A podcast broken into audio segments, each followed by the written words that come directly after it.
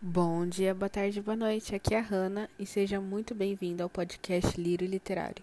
E no episódio de hoje do nosso projeto Lírio ao Leito teremos mais uma vez a participação dessa voluntária que já é conhecidíssima aqui no projeto, que é a nossa querida Irideia, e vem trazendo pra gente mais algumas fábulas infantis. Então, Lírios ao Vento e vamos pra história.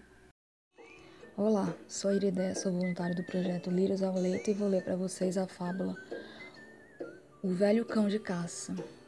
Era uma vez um velho cão de caça que tinha trabalhado muito durante longos anos.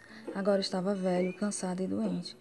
Mas seu dono ainda insistia em levá-los para caçar. Mas em saber-se que em uma exaustiva caçada pelas montanhas, o velho cão conseguiu apanhar um grande veado. Então agarrou-lhe por uma das patas, mas seus dentes já velhos e estragados não conseguiam segurar o ágil animal. Seu dono ficou irritado e começou a bater com chicote no pobre cão. Então o cão disse: Senhor, tenha piedade de mim. Não bata no seu antigo servo.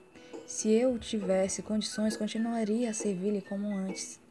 Mas estou velho e faltam-me forças. Se hoje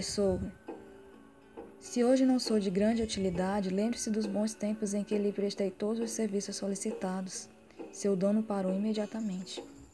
Moral da história: é preciso valorizar e respeitar os idosos.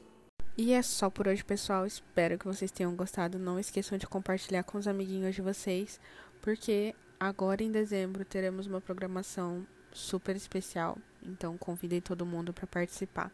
Um beijo, meus lírios, e tchau, tchau.